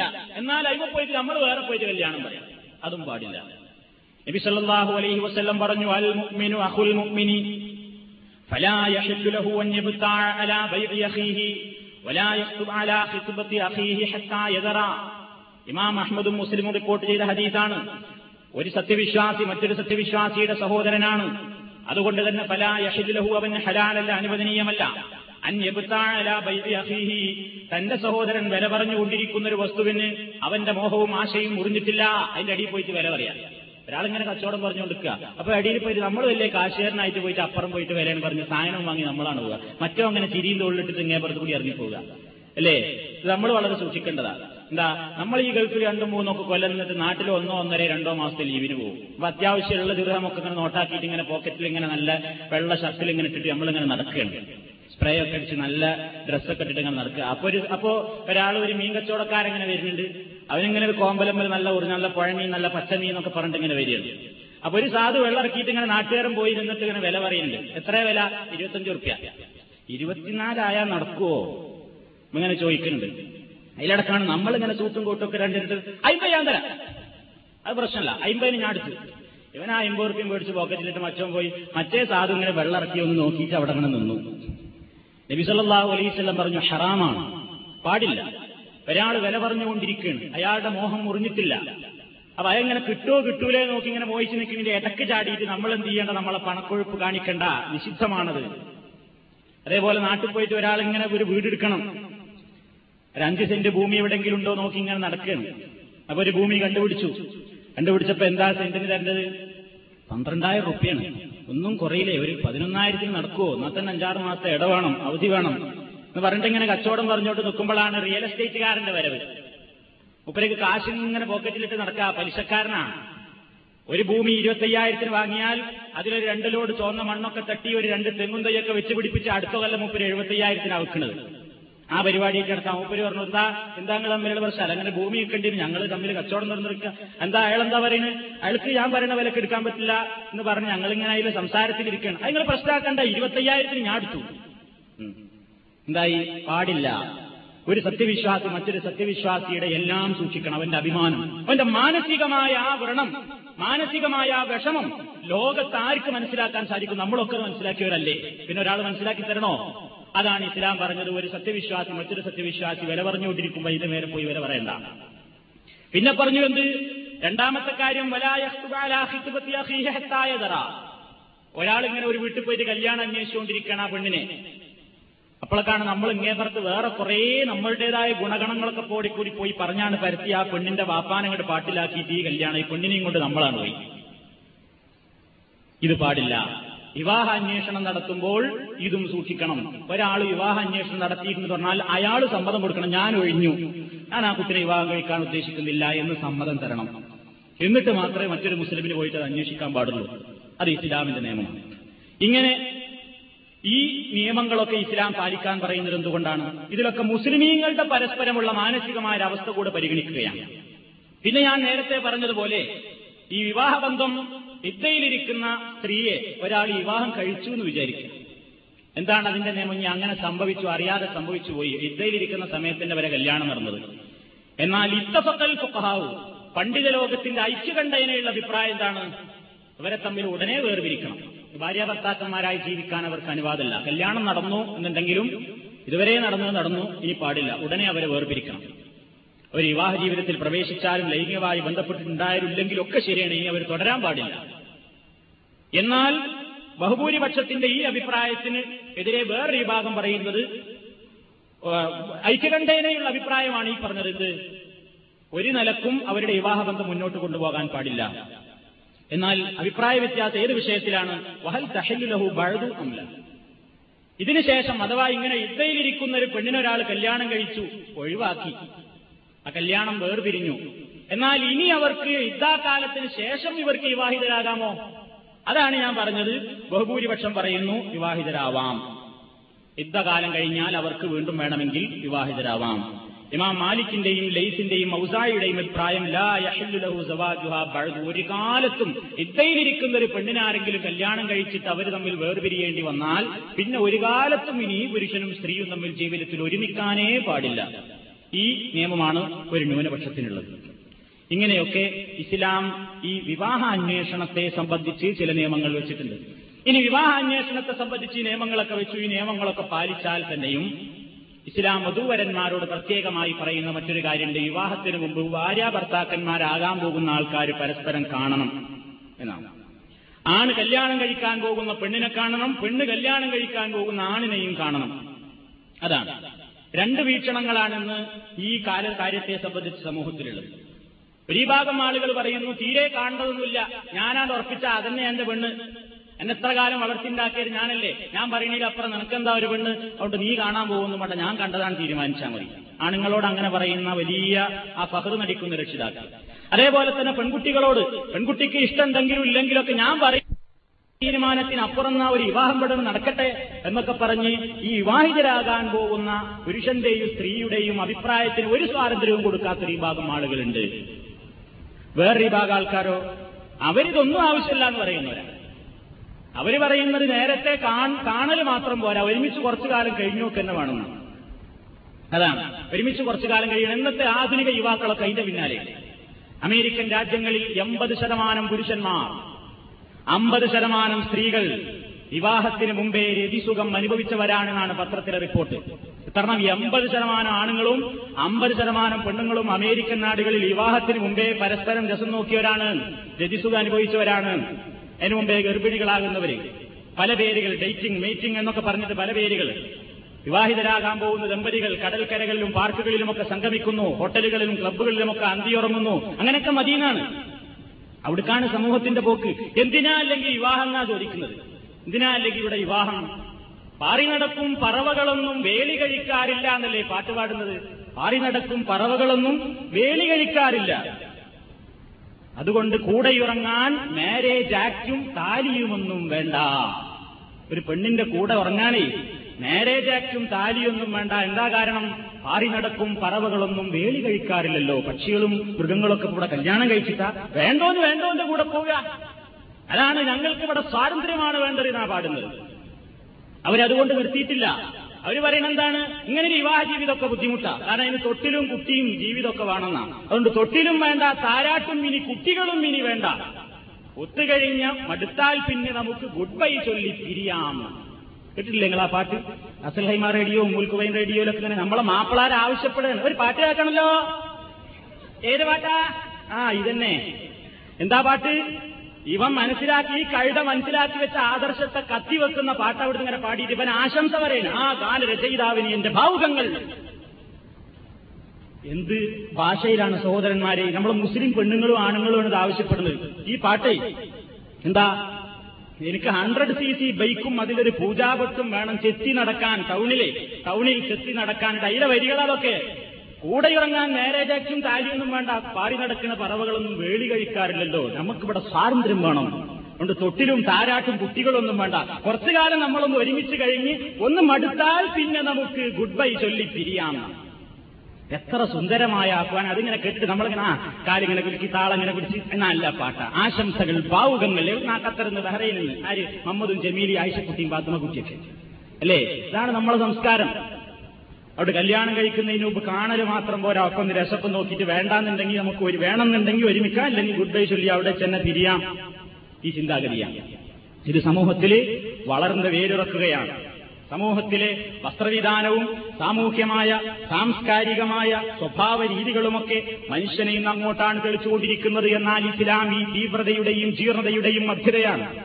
മധ്യമ നിലപാടാണ് ഇസ്ലാം കൈക്കൊണ്ടിട്ടുള്ളത്. തീരെ കാണണ്ട എന്ന് പറഞ്ഞവരോട് യോജിക്കുന്നില്ല. എല്ലാം ഫ്രീ ആകണമെന്ന് പറയുന്നവരോട് യോജിപ്പില്ല. രണ്ടിന്റെയും മധ്യയാണ്. ഇസ്ലാം പറഞ്ഞു വിവാഹ ജീവിതത്തിലേക്ക് കാരെടുത്ത് വെക്കാൻ പോകുന്ന പുരുഷന്മാരോട് പറഞ്ഞു ഇമാം ബുഖാരി അധ്യായത്തിന്റെ പേര് കൊടുത്തത് തന്നെ അന്നവറു ഇലൽ മർഅത്തി ഖബലത്ത് സിവീജി എന്നാണ്. വിവാഹിതരാകാൻ പോകുന്നതിന്റെ മുമ്പ് സ്ത്രീയെ പുരുഷൻ കാണൽ നോക്കൽ അനുവദനീയമാണ്. ദാമ്പത്യ ഭദ്രതക്ക് ചില ഉപാധികളോടുകൂടെ കാണൽ ഇസ്ലാം അനുവദിച്ചിരിക്കുന്നു. ആയിഷ റളിയല്ലാഹു തലാൻഹയെ നബി സല്ലല്ലാഹു അലൈഹി വസ്ല്ലം കല്യാണം കഴിക്കുന്നതിന്റെ മുമ്പ് സ്വപ്നത്തിൽ പോലും ആയിഷ ബീവിയെ കാണിക്കപ്പെട്ടു എന്നാണ് ഇമാം ബുഖാർ റിപ്പോർട്ട് ചെയ്തത്. നിന്നെ സ്വപ്നത്തിൽ ഞാനൊരിക്കൽ കാണുകയുണ്ടായി എന്നും ഒരു മലക്ക് ഒരു പട്ടുതുണിയിൽ നിന്നെ പൊതിഞ്ഞു എന്നെ കാണിക്കുകയും ഇതാണ് നിന്റെ വരാൻ പോകുന്ന ഭാര്യ എന്ന് പറഞ്ഞുവെന്നും അള്ളാഹുവിന്റെ വിധി അങ്ങനെയാണെങ്കിൽ അത് വരട്ടെ എന്ന് ഞാൻ പറഞ്ഞുവെന്നും നബി സല്ലല്ലാഹു അലൈഹി വസ്ല്ലം പറഞ്ഞതായി ഇമാം ബുഖാർ റിപ്പോർട്ട് ചെയ്തിട്ടുണ്ട്. അതുപോലെ തന്നെ സഹലുബിൻ സഅദ് റളിയല്ലാഹു അള്ളാഹു അൻഹു പറയുന്നു അലൈഹി വസല്ലം. നബി സല്ലല്ലാഹു അലൈഹി വസ്ല്ലമിന്റെ അടുക്കലേക്ക് ഒരു സ്ത്രീ കയറി വന്നു. കയറി വന്നിട്ട് പറഞ്ഞു നബിയെ ഞാൻ നിങ്ങളുമായി ദാമ്പത്യ ജീവിതത്തിൽ ഏർപ്പെടാൻ ഉദ്ദേശിക്കുന്നു. അപ്പൊ നബി ആ സ്ത്രീയെ ഒന്ന് നോക്കി. സുമ്മ പിന്നീട് തല താഴ്ത്തി എന്നാണ് അപ്പൊ നബിക്ക് പറ്റിയിട്ടുണ്ടാവില്ല. അപ്പൊ പ്രവാചകൻ സല്ലല്ലാഹു അലൈഹി വസ്ല്ലം മറ്റുള്ളവരോട് കൽപ്പിക്കുകയും സ്വയം അത് ചെയ്യുകയും ചെയ്തു എന്താണ് വിവാഹിതരാകാൻ ഉദ്ദേശിക്കുന്നുവെങ്കിൽ തന്റെ ഇണയെ കാണണം. എന്തെങ്കിലും പ്രശ്നങ്ങളുണ്ടോ പ്രയാസങ്ങളുണ്ടോ എന്ന് ഇവൻ നോക്കിക്കാണണം ഇതാ അന്ന റജുലൻ ഹത്തബം അൻസാരി അൻസാരി സ്ത്രീകളിൽപ്പെട്ട ഒരു പെണ്ണിനെ ഒരാൾ വിവാഹാന്വേഷണം നടത്തിയപ്പോൾ നബി സല്ലല്ലാഹു അലൈഹി വസ്ല്ലം അദ്ദേഹത്തോട് ചോദിച്ചു അനലർത്ത ഇലൈഹ? നീ അയാളെ നോക്കി നീ അവളെ കണ്ടിട്ടുണ്ടോ? കാലല്ല ഇല്ല. ഓ പ്രവാചകൻ പറഞ്ഞു ഫദ്ഹബ് ഫൻദുർ ഇലൈഹ നീ അവളെ കാണണം പോയിട്ട്. എന്തെങ്കിലും കോട്ടങ്ങളോ ന്യൂനതകളോ ഉണ്ടെങ്കിൽ അത് മനസ്സിലാക്കാൻ വേണ്ടി നീ പോകണം കാണണം എന്നാണ്. അപ്പൊ പണ്ഡിതന്മാർക്കിടയിൽ ചർച്ച എത്ര കാണാം? എവിടെയൊക്കെ കാണാം? ബഹുഭൂരിപക്ഷം പണ്ഡിതന്മാർ പറഞ്ഞത് എന്താണ് മുഖവും മുൻകൈയും മാത്രമേ കാണാൻ പറ്റുള്ളൂ. കല്യാണം കഴിക്കാൻ ഉദ്ദേശിക്കുന്ന പെണ്ണിനെ കാണൽ അനുവദനീയമായ സ്ഥലം മുഖവും മുൻകൈയും. അതിനൊരു കാരണം പറഞ്ഞത് സൗന്ദര്യം മനസ്സിലാക്കാൻ മുഖം കണ്ടാൽ തന്നെ മതി. അപ്പൊ സൗന്ദര്യമാണോ എന്ന് മനസ്സിലാവും. പിന്നെ മുൻകൈ മുൻകൈ മാത്രം കണ്ടാൽ തന്നെയും ശരീരത്തിന്റെ മുഴുപ്പും അതേപോലെ തന്നെ ഭംഗിയും ആരോഗ്യവും ഒക്കെ മനസ്സിലാക്കാൻ സാധിക്കുമെന്നാണ്. അതുകൊണ്ട് അത്രമാത്രം മതി. ആധുനികരായ ചില പണ്ഡിതന്മാർ പറയുന്നത് അത്ര തന്നെ അതിൽ തീവ്ര പിന്നെ കണിശത പുലർത്തേണ്ടതില്ല. അല്പമൊക്കെ ആങ്ങളമാരുടെയും അതേപോലെ തന്നെ പിതാവിന്റെയും വിവാഹബന്ധം നിഷിദ്ധമായ ഒരു പുരുഷന്റെ മുമ്പിൽ ഒരു സ്ത്രീക്ക് എങ്ങനെ വരാമോ ആ രൂപത്തിൽ കാണുന്നതിന് വിരോധമില്ല എന്ന് അഭിപ്രായപ്പെട്ടവരുമുണ്ട്. ഏതായാലും സൂക്ഷ്മതക്ക് നല്ലത് ബഹുഭൂരിപക്ഷത്തിന്റെ അഭിപ്രായമാണ്. കൂടുതൽ കാര്യങ്ങൾ അറിയാനും മനസ്സിലാക്കുവാനും പെണ്ണിന്റെ വൈകല്യങ്ങളും പോരായ്മകളും മനസ്സിലാക്കുവാനും നമ്മുടെ കുടുംബത്തിലുള്ള പരിശുദ്ധകളായ പവിത്രകളായ സ്ത്രീകളെ പറഞ്ഞയച്ചാൽ മതി. അതാണ് നല്ലത്. അതിൽ തന്നെ ഈ ഏഷണിക്കാരെ പറഞ്ഞയക്കരുത്. ഏഷണിക്കാര് പോയിട്ട് പെണ്ണിനില്ലാത്ത കുറ്റങ്ങളും കുറവും ഉണ്ടാവില്ല. അവൾ നാടൊട്ടാകെ പറഞ്ഞു വരുത്തും. അതുകൊണ്ടത് അത് പാടില്ല. പവിത്രതകളായ ഭക്തിയുള്ളവരെ പറഞ്ഞേക്കണം പിന്നെ പ്രവാചകൻ സല്ലാഹു അലൈ വസ്ല്ലം ഈ വിഷയത്തിൽ നമുക്ക് നൽകിയിട്ടുള്ള മറ്റൊരു നിർദ്ദേശം. ഈ കാര്യത്തിൽ ഇനി വല്ല ന്യൂനതകളും കണ്ടാൽ നമ്മളിപ്പോ ഒരാളൊരു പെണ്ണിനെ കണ്ടു. നമുക്കത് ഇഷ്ടപ്പെട്ടില്ലെങ്കിൽ നമ്മളതിങ്ങനെ പറഞ്ഞുകൊണ്ട് നടക്കരുത്. നമ്മളതിങ്ങനെ പറഞ്ഞുകൊണ്ട് നടക്കരുത്. എന്താ എനിക്ക് ആ പെണ്ണിനെ ഇഷ്ടപ്പെട്ടില്ല അത് കാണാനൊരു പോലല്ല എന്നിങ്ങനെ പറഞ്ഞു നടക്കരുത് എന്താ കാരണം സൗന്ദര്യം എന്ന് പറയുന്നത് ആപേക്ഷികമാണ്. എന്റെ കണ്ണിൽ ഒരു പെണ്ണിനെ സുന്ദരിയായിട്ട് കാണുന്നത് വേറൊരാൾക്ക് അവൾ വിരൂപിയായിരിക്കും. അത്ര സൗന്ദര്യം ഉണ്ടാവില്ല. വേറൊരാൾ കറുപ്പ് നിറത്തിലാവും സൗന്ദര്യം കാണുന്നത്. വേറൊരുത്തിന് വെളുത്തപ്പിലായിരിക്കും സൗന്ദര്യം. വേറെ ചിലർ ഇരുനിറത്തിലായിരിക്കും സൗന്ദര്യം കാണുന്നത്. എല്ലാവരുടെ കണ്ണിലും ഒരേ സൗന്ദര്യമാണുള്ളതെങ്കിൽ ഇവിടെ പെൺകുട്ടികളും ആൺകുട്ടികളൊക്കെ ചെലവായി പോകുമോ? പോകില്ല അതുകൊണ്ട് ഞാൻ കാണുന്ന സൗന്ദര്യമല്ല നിങ്ങൾ കാണുന്നത്. അതുകൊണ്ട് സൗന്ദര്യമൊക്കെ എന്താണ്? ആപേക്ഷികമാണ്. പിന്നെ വേറൊന്ന് ഈ കാണാൻ പോക്കിന്റെ കാര്യം. കാണാൻ പോവുക എന്ന് പറഞ്ഞാൽ കൂട്ടമായിട്ടൊരു പോക്കാണ്. എന്നിട്ട് ഇങ്ങനെ ഫാഷൻ പരേഡിന് ഇറക്കണമായി പത്തും പതിനഞ്ചും ആൺകുട്ടികൾ ഇരിക്കുന്ന ഇടയ്ക്ക് പെണ്ണിനെ ചായയിട്ട് ഇങ്ങനെ പറഞ്ഞേക്കണം രക്ഷിതാക്കൾ സൂക്ഷിക്കണം ശ്രദ്ധിക്കണം. ആരാണ് കല്യാണം കഴിക്കാൻ ഉദ്ദേശിക്കുന്നത്? അവന് മാത്രമേ കാണിച്ചു കൊടുക്കാവൂ. ഇന്നെന്താണ്? ഇന്ന് പെണ്ണ് കാണാൻ വേണ്ടിയിട്ടൊരു പോക്കാണ് ഒരു ചടങ്ങ്. ആ ചെക്കന്മാര് ചെത്ത് സ്റ്റൈലിൽ എല്ലാവരും കൂടി ഇറങ്ങി. വീട്ടിലേക്ക് കയറി ചെന്നു. എന്നിട്ടിങ്ങനെ അവരിങ്ങനെ രണ്ട് സൈഡിലും ഇങ്ങനെ ചേറിട്ടിരിക്കുകയാണ് എന്നിട്ട് ആ പെൺകുട്ടിനെ പാവം പെണ്ണിനെ ഇങ്ങനെ ഇടയിൽ കൂടി ഇങ്ങനെ നടത്തിയിട്ട് ഇവരെല്ലാരും കാണുന്നത് മറ്റും ചോദിക്കും എങ്ങനെ ആ. ഈ പോ ആരാ കെട്ടണമെന്നുണ്ടെങ്കിൽ അവന് നോക്കിയ പോലെ അവ കെട്ടണമെന്ന് ചിലപ്പോ തൃപ്തിയായിട്ടുണ്ട്. എന്നാലും ചോദിക്കുക എങ്ങനെയുണ്ടടാ? മറ്റോ പറഞ്ഞു അത് പോക്കാന്ന് പറഞ്ഞാൽ എന്നാ പിന്നെ അവനെ വേണ്ട. അപ്പൊ ആരാ പോലെ നോക്കണത്? അപ്പൊ ഒപ്പം കൂട്ടുകാരെ കൊണ്ടോണം എന്തിനാ? കൂട്ടുകാർക്കും കൂടി പറ്റണം. കല്യാണം കഴിക്കണ ഇവന് തൃപ്തിയായാലും പോരാ. കൂട്ടുകാരത് പോരാ. മോശാനടാ അത്ര നല്ല ക്വാളിറ്റി അല്ല എന്ന് പറഞ്ഞാൽ പിന്നെ അത് ഒഴിവാക്കി. അത് പാടില്ല. രക്ഷിതാക്കൾ അത് കാണിച്ചു കൊടുക്കാനും പാടില്ല. ആരാണ് വിവാഹാന്വേഷണവുമായി വരുന്നത്? അവന് മാത്രം കാണിച്ചു കൊടുക്കുക. രക്ഷിതാക്കളുടെ സാന്നിധ്യത്തിൽ ഒരു റൂമിലേക്ക് വിളിച്ച് അവർക്ക് സംസാരിക്കാനും കാര്യങ്ങൾ ചോദിച്ചറിയാനും പരിചയപ്പെടാനുമുള്ള ഒരു അവസരം രക്ഷിതാക്കളുടെ സാന്നിധ്യത്തിൽ മാത്രം. അതാണ് ഇസ്ലാം അതിന് അനുവാദം നൽകിയിട്ടുള്ളത്. അതല്ലാതെ ഇന്നത്തെ പോലെ അതിനുവേണ്ടി ഒരു ചടങ്ങുണ്ടാക്കി അതിന്റെ പിന്നാലെ ഇങ്ങനെ പോയി ക്യാമറയും കൊണ്ട് പോയി പത്തും പതിനഞ്ചും ഇരുപതൊക്കെ ആൾക്കാർ ഒരുമിച്ച് പോയിട്ട് ആ പെണ്ണിനെ മുമ്പിൽ നിർത്തിയിട്ട് ഇങ്ങനെ നിർത്തി പൊരിക്കുക നൂറ് പത്താളുടെ വകയും പത്ത് ചോദ്യങ്ങൾ ഇന്റർവ്യൂ എന്നിട്ട് ഒരു ടെസ്റ്റൊക്കെ കഴിഞ്ഞിട്ട് മാത്രം ആ അവസ്ഥ അത് ഇസ്ലാം അനുവദിക്കുന്നതല്ല. ആർക്കാണ് പെൺകുട്ടിയെ കല്യാണം കഴിച്ചു കൊടുക്കുന്നതെങ്കിൽ അവരെ മാത്രം കാണുവാനുള്ള അനുവാദം? അല്ലാതെ എല്ലാവരുടെയും മുമ്പിൽ പറഞ്ഞു കൊടുക്കേണ്ടുന്ന ഒരവസ്ഥ ഈ വിഷയത്തിൽ ഉണ്ടാകരുത് അതുപോലെ തന്നെ ഈ ഗൾഫിലൊക്കെ ജീവിക്കുന്ന ആളുകൾ ശ്രദ്ധിക്കേണ്ടുന്ന ഒരു കാര്യം ഫോട്ടോ കണ്ടിട്ട് വിവാഹിതരാകുന്ന സമ്പ്രദായം ഒരല്പം ചിന്തിക്കുന്നത് നല്ലതാണ്. എന്താ? ഈ ഫോട്ടോയിൽ കാണുന്നതും ആളെ കാണുന്നതായിട്ട് ചിലപ്പോൾ ഒരുപാട് വ്യത്യാസം ഉണ്ടാവും. നമ്മളൊക്കെ അനുഭവമാണുള്ളത്. ഫോട്ടോയിൽ കാണുമ്പോൾ ആൾ നല്ല സുന്ദരനാണ് അല്ലെങ്കിൽ നല്ല സുന്ദരിയാണ് എന്നിട്ട് ഇവിടുന്ന് ഫോട്ടോ കണ്ടിട്ട് ആ മോശാക്കനാണ് ആ ഇങ്ങനെയുള്ള മകളെ തന്നെ മതി എന്നും പറഞ്ഞ് കല്യാണമാണ് നടന്നു. ലീവിന് നാട്ടിൽ പോയി നോക്കുമ്പോ പെണ്ണ് ഫോട്ടത്തിൽ കണ്ട ആളൊന്നുമല്ല. തകരാറാകുന്നു. അതുകൊണ്ട് ഫോട്ടോ കണ്ടിട്ടുള്ള വിവാഹങ്ങൾ ഫോട്ടോ കൈമാറിയിട്ടുള്ള വിവാഹങ്ങൾ പലപ്പോഴും അപകടം ക്ഷണിച്ചു വരുന്നു അത് വേണ്ടതില്ല. കാണണം. ഫോട്ടോ കണ്ടാൽ മാത്രം പോരാ. കാരണം ഫോട്ടോ അതിന്റെ ശരിയായതായിക്കൊള്ളണമെന്നില്ല. അതുപോലെ തന്നെ ഈ കാണണം കാണണമെന്നൊക്കെ എന്തുകൊണ്ടാ പഴയ കാലത്തൊക്കെ എന്തൊക്കെ പ്രശ്നങ്ങൾ ഉണ്ടായിട്ടുണ്ട്? അനിയത്തിനെ കാണിച്ചു കൊടുത്തിട്ട് ഏട്ടത്തിനെ കല്യാണം കഴിപ്പിച്ചു കൊടുത്തത് കാണിച്ചു കൊടുത്തത് അനിയത്തിനെ. അതെന്താ ശരിക്കും കാണാനും സംസാരിക്കാനുള്ള അവസരം കൊടുത്തിട്ട് ഇതാ നിൽക്കണെന്ന് പറഞ്ഞു ബനം തോന്നുന്നു കണ്ടു കണ്ടിലാച്ചിട്ടായി ആ കല്യാണം നടന്നു നോക്കുമ്പോ ഏട്ടത്തിയാണ്. ഇങ്ങനെയൊക്കെ പ്രശ്നങ്ങൾ. ഇതൊക്കെ നിത്യജീവിതത്തിൽ വരുന്ന പ്രശ്നങ്ങളാണ്. അതുകൊണ്ട് ഇസ്ലാമിൽ ഇതിലൊക്കെ കണിശമായ നിയമങ്ങളുണ്ട്. അത് പാലിക്കണം. പാലിച്ചാൽ നല്ലത് അല്ലെങ്കിലോ പ്രശ്നങ്ങൾ ഉണ്ടാകും ഇസ്ലാമിന് എല്ലാ മേഖലകളിലേക്കും നിയമങ്ങളുണ്ട് എന്നാണല്ലോ നമ്മൾ ഈ വിഷയത്തിന്റെ തുടക്കത്തിൽ പറഞ്ഞത്. ഇനി സ്ത്രീകളെ സംബന്ധിച്ചിടത്തോളം ഇങ്ങനെ പറ്റാത്ത ഒരാളെ വിവാഹം കഴിപ്പിച്ചു കൊടുത്താൽ കല്യാണത്തിന് ശേഷം ആ പെണ്ണിനെ ആ വിവാഹം ദുർബലപ്പെടുത്താനുള്ള അധികാരവും ഇസ്ലാമിക ശരീരത്ത് നൽകിയിട്ടുണ്ട്. സ്ത്രീകൾക്ക് ഇസ്ലാമിൽ ഒരു സ്ഥാനമല്ല എന്നാണല്ലോ എതിർകക്ഷികൾ പറയുന്നത്. എന്നാൽ ഇസ്ലാമിനെ പോലെ പെണ്ണിന് സ്ഥാനം കൊടുത്തൊരു മതം വേറല്ലതാണ് സ്ത്രീയുടെ പരിപൂർണമായ സമ്മതം കിട്ടണം. രക്ഷിതാക്കൾ പറയണം മോളെ നിന്നെ കല്യാണം കഴിപ്പിച്ചു കൊടുക്കാൻ ഉദ്ദേശിക്കുന്നത് ഇന്ന ഇന്ന ചെറുപ്പക്കാരനാണ്. അയാളുടെ ജോലി ഇന്നതാണ്. ശാരീരികാരോഗ്യം ഇങ്ങനെയാണ്. നിങ്ങൾ പരസ്പരം കാണണം തൃപ്തിയാണോ നിനക്ക്? എന്ന് സമ്മതം ചോദിക്കണം എന്നാണ് ഇസ്ലാമിന്റെ നിയമം. നബിസല്ലാഹു അലൈഹി വസ്ലം അത് പറഞ്ഞു കൊടുത്തു. ലാ തുൻകഹുൽ അയ്യമുഹത്താത്തുസ്തമറ ഒരു വിധവയായ പെണ്ണിനെ കല്യാണം കഴിപ്പിക്കണമെങ്കിൽ അവളുമായി പരിപൂർണമായും കൂടിയാലോചിച്ച് സമ്മതം തേടണം. അതേപോലെ തന്നെ വലാ തുൻകഹുൽ ബിക്കുറുഹത്താത്തുസ്തന കന്യകയായ പെണ്ണിനെയാണ് കല്യാണം കഴിപ്പിച്ചു കൊടുക്കുന്നതെങ്കിൽ അവളോടും സമ്മതം ചോദിക്കണം. അപ്പൊ സഹാബത്ത് ചോദിച്ചു നബിയേവ കൈഫ ഇതിനുഹ അവളുടെ സമ്മതം എങ്ങനെയാണ്? കാലാപ്പ നബി പറഞ്ഞു അൻ തെസ്കുത്ത മൗനം ഉണ്ടായാൽ മതി. മൗനം സമ്മതം. ഉണ്ടാതിരുന്നാൽ തന്നെ മതി. തലാന്ന് പ്രത്യേകം ഈ വിഷയം ചോദിച്ചു യാ റസൂലല്ലാ കുട്ടികൾക്ക് പലപ്പോഴും ഞാൻ നിന്നെ ഇയാൾക്ക് കല്യാണം കഴിപ്പിച്ചു കൊടുക്കട്ടെ എന്ന് ബാപ്പ വന്നിട്ട് വിളിച്ചു ചോദിക്കുമ്പോ ആന്ന് പറയാൻ മടിയുണ്ടാവും. നിങ്ങളാണ് കല്യാണം കഴിപ്പിച്ചു കൊടുത്തോളും. ഓരോരുത്തർ പറഞ്ഞാൽ എന്താ കല്യാണം കഴിക്കണ്ടേ? ഏ ഇപ്പൊ തന്നെ വേണ്ട രണ്ടാഴ്ച കഴിഞ്ഞോട്ടെ. ഭയമായിരുന്നെന്ന് പറയാൻ ചിലപ്പോൾ എല്ലാവർക്കും മനസ്സുണ്ടായിക്കൊള്ളണമെന്നില്ല. അതുകൊണ്ട് ഈ വിക്രായ കന്യകയായ ഒരു പെൺകുട്ടിയെ കല്യാണം കഴിപ്പിച്ചു കൊടുക്കുമ്പോൾ അവളോട് നിന്നതാ ഇന്ന ആൾക്ക് കല്യാണം കഴിപ്പിച്ചു കൊടുക്കട്ടെ? എന്താ മോളെ എന്റെ അഭിപ്രായം? ചോദിച്ചു ആ ഇന്ന വേഗം കല്യാണം കഴിപ്പിച്ചു കൊടുക്കണം എന്ന് അവൾ പറയില്ല. അപ്പൊ പിന്നെ എങ്ങനെയാണ് ആ സമ്മതം?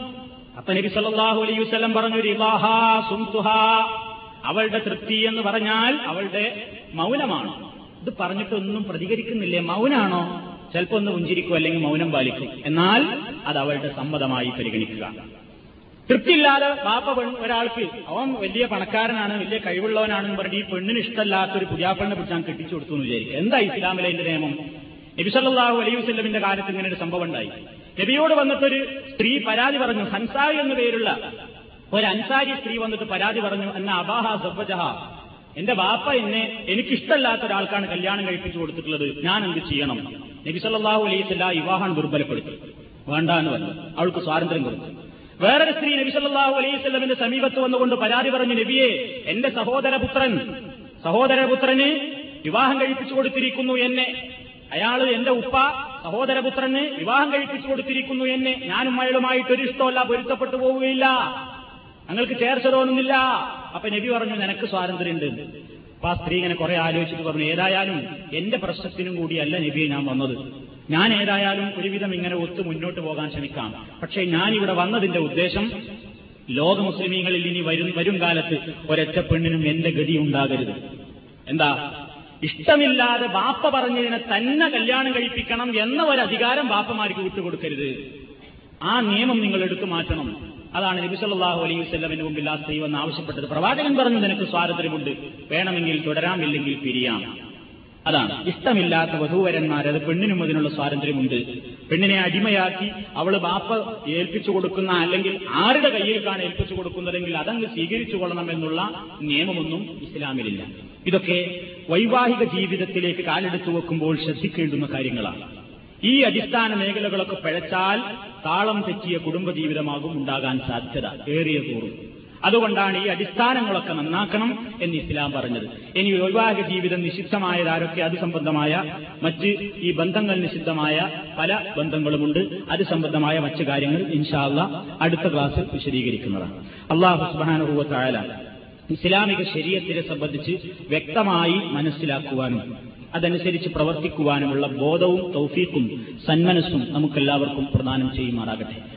അറിവില്ലാത്ത കാര്യങ്ങൾ പഠിക്കാനും പഠിച്ചതനുസരിച്ച് പ്രവർത്തിക്കുവാനും അള്ളാഹു നമുക്ക് തോഫീക്ക് നൽകുമാറാകട്ടെ. നമ്മുടെ പ്രവർത്തനങ്ങളിലും അതുപോലെ തന്നെ നമ്മുടെ ജോലികളിലും അള്ളാഹു ഹൈറിനെയും വർക്കത്തിനെയും പ്രദാനം ചെയ്യുമാറാകട്ടെ.